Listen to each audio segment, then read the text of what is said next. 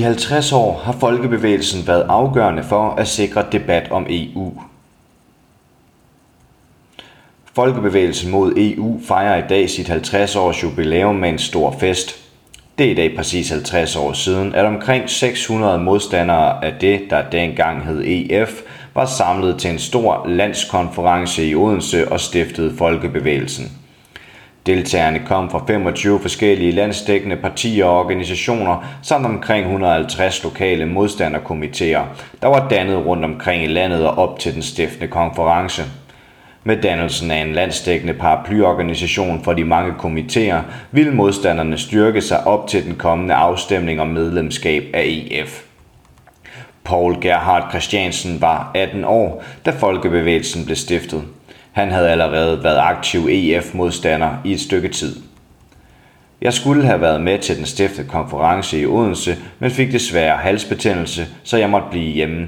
Det var meget ærgerligt, men en måned inden havde jeg været med til at stifte en komité i Viborg, fortæller Paul Gerhard Christiansen. I dag er han 68 år og har gennem alle årene været aktiv i folkebevægelsen. I 23 år var han bevægelsens landssekretær, men er i dag gået på pension. Jeg blev EF-modstander, fordi jeg syntes, at ja-sidens argumenter var alt for tynde. Jeg forestillede mig et helt andet samfund, end at vi skulle overlade beslutningerne til EF, der var meget centralistisk.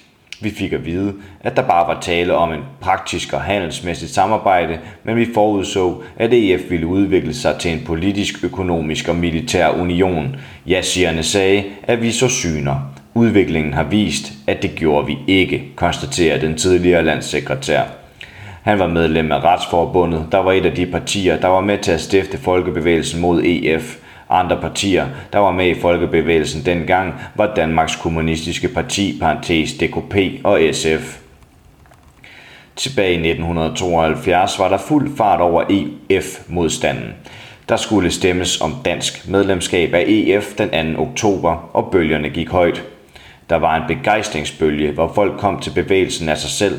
1970'erne var en helt anden tid end i dag, med langt mere politisk aktivitet og aktivisme. Det var sjovere dengang. Vi holdt kæmpe store grundlovsarrangementer med mange tusind deltagere, blandt andet på Himmelbjerget. Der var i det hele taget et væld af møder og arrangementer. Masser af mennesker var involveret, fortæller Paul Gerhard Christiansen. I Viborg, hvor jeg boede, havde vi en særlig aktionskomité, som jeg var med i. Her var de pæne medlemmer ikke med. Vi forstyrrede blandt andet tilhængernes møder. Jeg husker et stort møde, hvor venstrepolitikeren Anders Andersen, der var præsident for Land Landbrugsrådet, holdt tale. Vi luskede os ind med et stort banner med teksten Nej til EF, som vi hængte op bag ved ham og låste fast, hvorefter nøglen forsvandt, tilføjer han.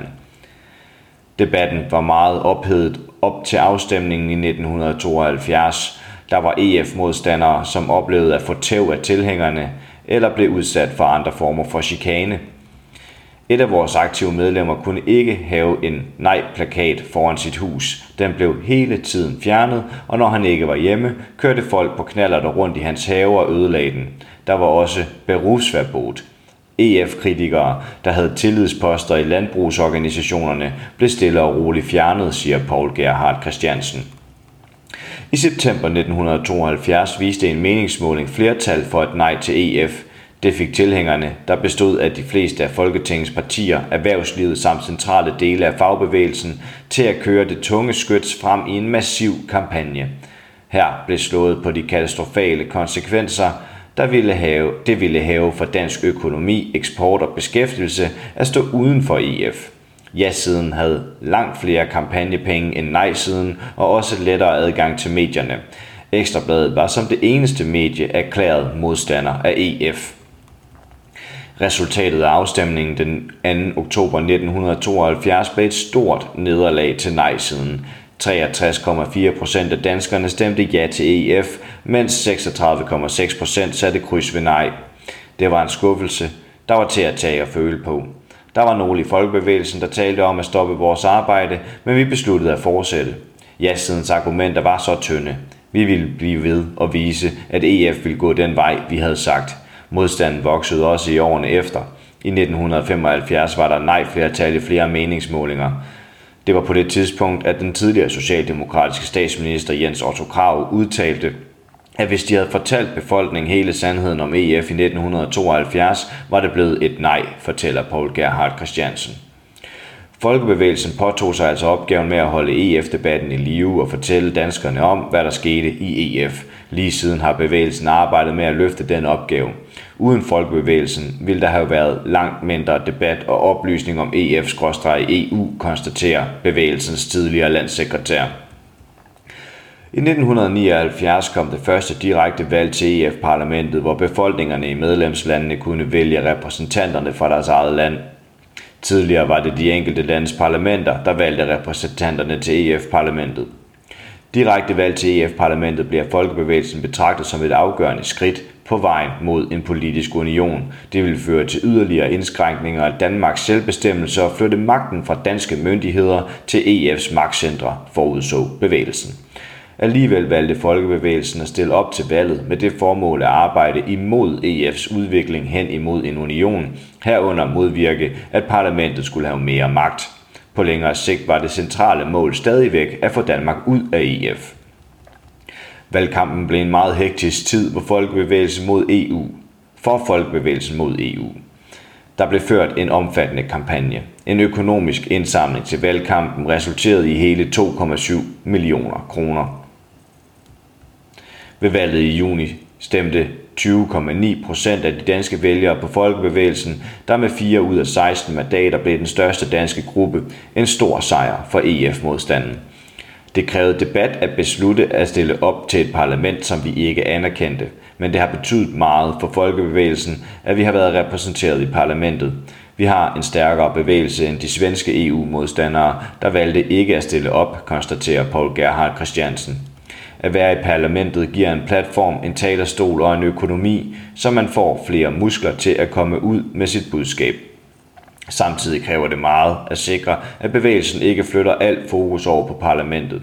Vi har arbejdet med at være trofaste mod folkebevægelsens grundlag, men samtidig udnytte den platform, som parlamentet giver, tilføjer han. Ved valget i 2019 blev folkebevægelsen for første gang siden 1979 ikke valgt ind i EU-parlamentet. Bevægelsen blev ramt af, at enhedslisten for første gang stillede op som selvstændigt parti, at valget faldt sammen med folketingsvalget, og at der i høj grad var tale om et klimavalg, hvor EU-tilhængerne havde held med at fremstille EU som løsningen på klimakrisen. Der stillede folkebevægelsen mod EU i en meget vanskelig situation, ikke at være repræsenteret i parlamentet. Dels giver det langt dårligere økonomi, dels er det langt sværere at få adgang til informationer i EU-systemet og komme i medierne.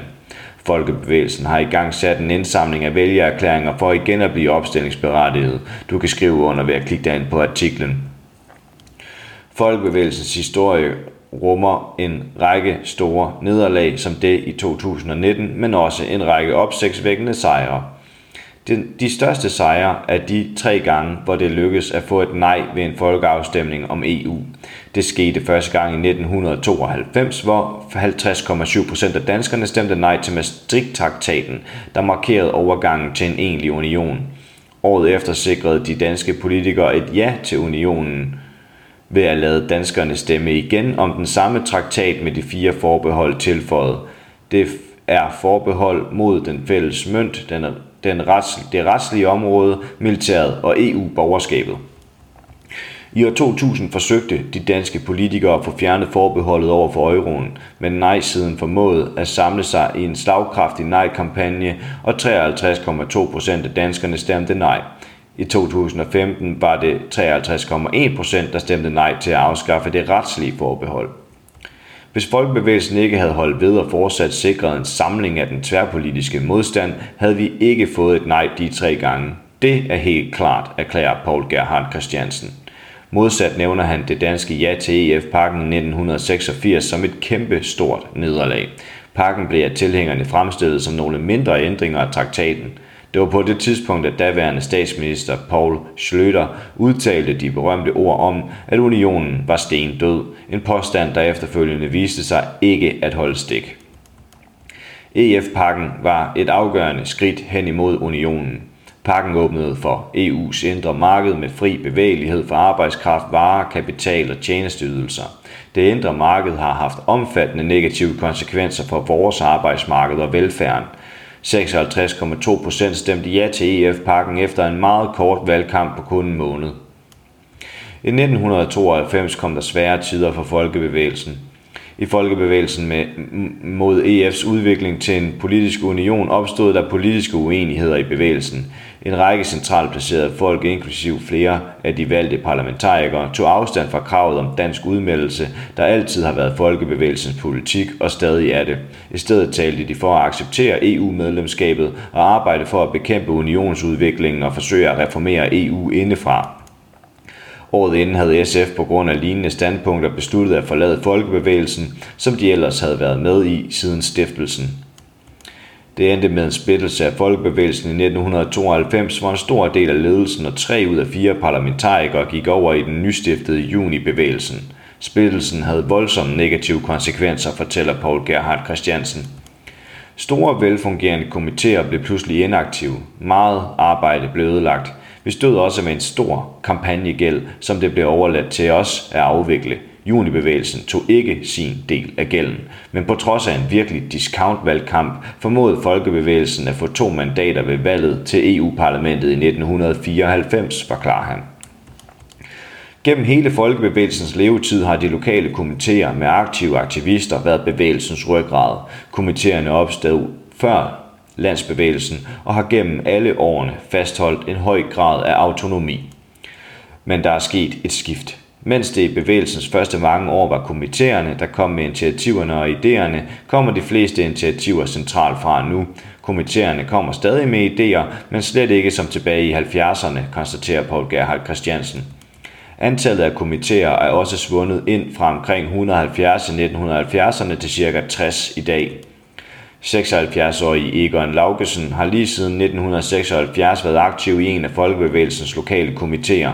Han blev medlem af DKP i 1975 og kort efter, ligesom mange andre af partiets medlemmer, aktiv i folkebevægelsen. Han husker den store succes, som bevægelsen havde dengang. Op til det første parlamentsvalg i 1979 var jeg med til at arrangere et folkemøde med musik, taler og teater i Tønder, hvor jeg boede dengang – der kom omkring 400 mennesker. Det var vildt godt i en sådan lille by. Der var en helt anden genklang dengang, og vi fik jo også et flot resultat med over 20% af stemmerne, fortæller Egon Laugesen. Jeg har været med ved alle EU-valg og afstemninger lige siden, men må sige, at der for EU-modstanden har været tale om en nedadgående spiral med højdepunkter ind imellem, siger den mangeårige aktivist. Det bliver sværere og sværere at komme igennem med budskaberne. Mange unge har ikke kendt til tiden før EU. De er nærmest vantro, når de ser de to nej-plakater, jeg har hængende på min altan lige nu op til afstemningen om forsvarsforbeholdet. Mange folk, der tidligere var modstandere, er i dag tilhængere. Ja, folkene har held med at sige, at vi ikke kan klare os uden EU, tilføjer han. Det, billede, det billede kan 36-årige Johanne Langdal Rinsi godt genkende. Hun er datter af Paul Gerhard Christiansen og Mette Langdal, der begge har været aktive i folkebevægelsen lige fra starten af.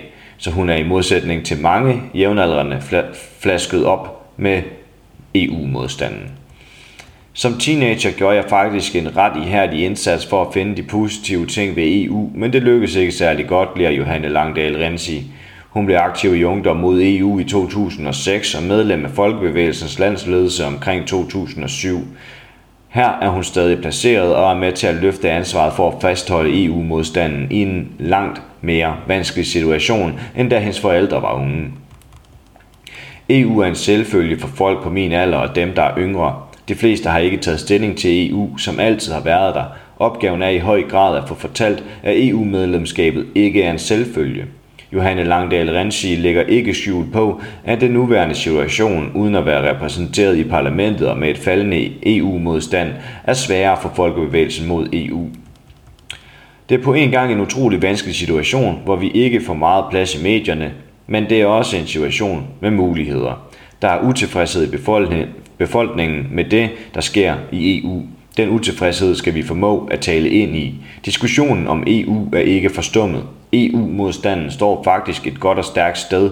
Opgaven for os er at få vist, at folkebevægelsen er det samlende forum for den tværpolitiske EU-modstand, erklærer hun.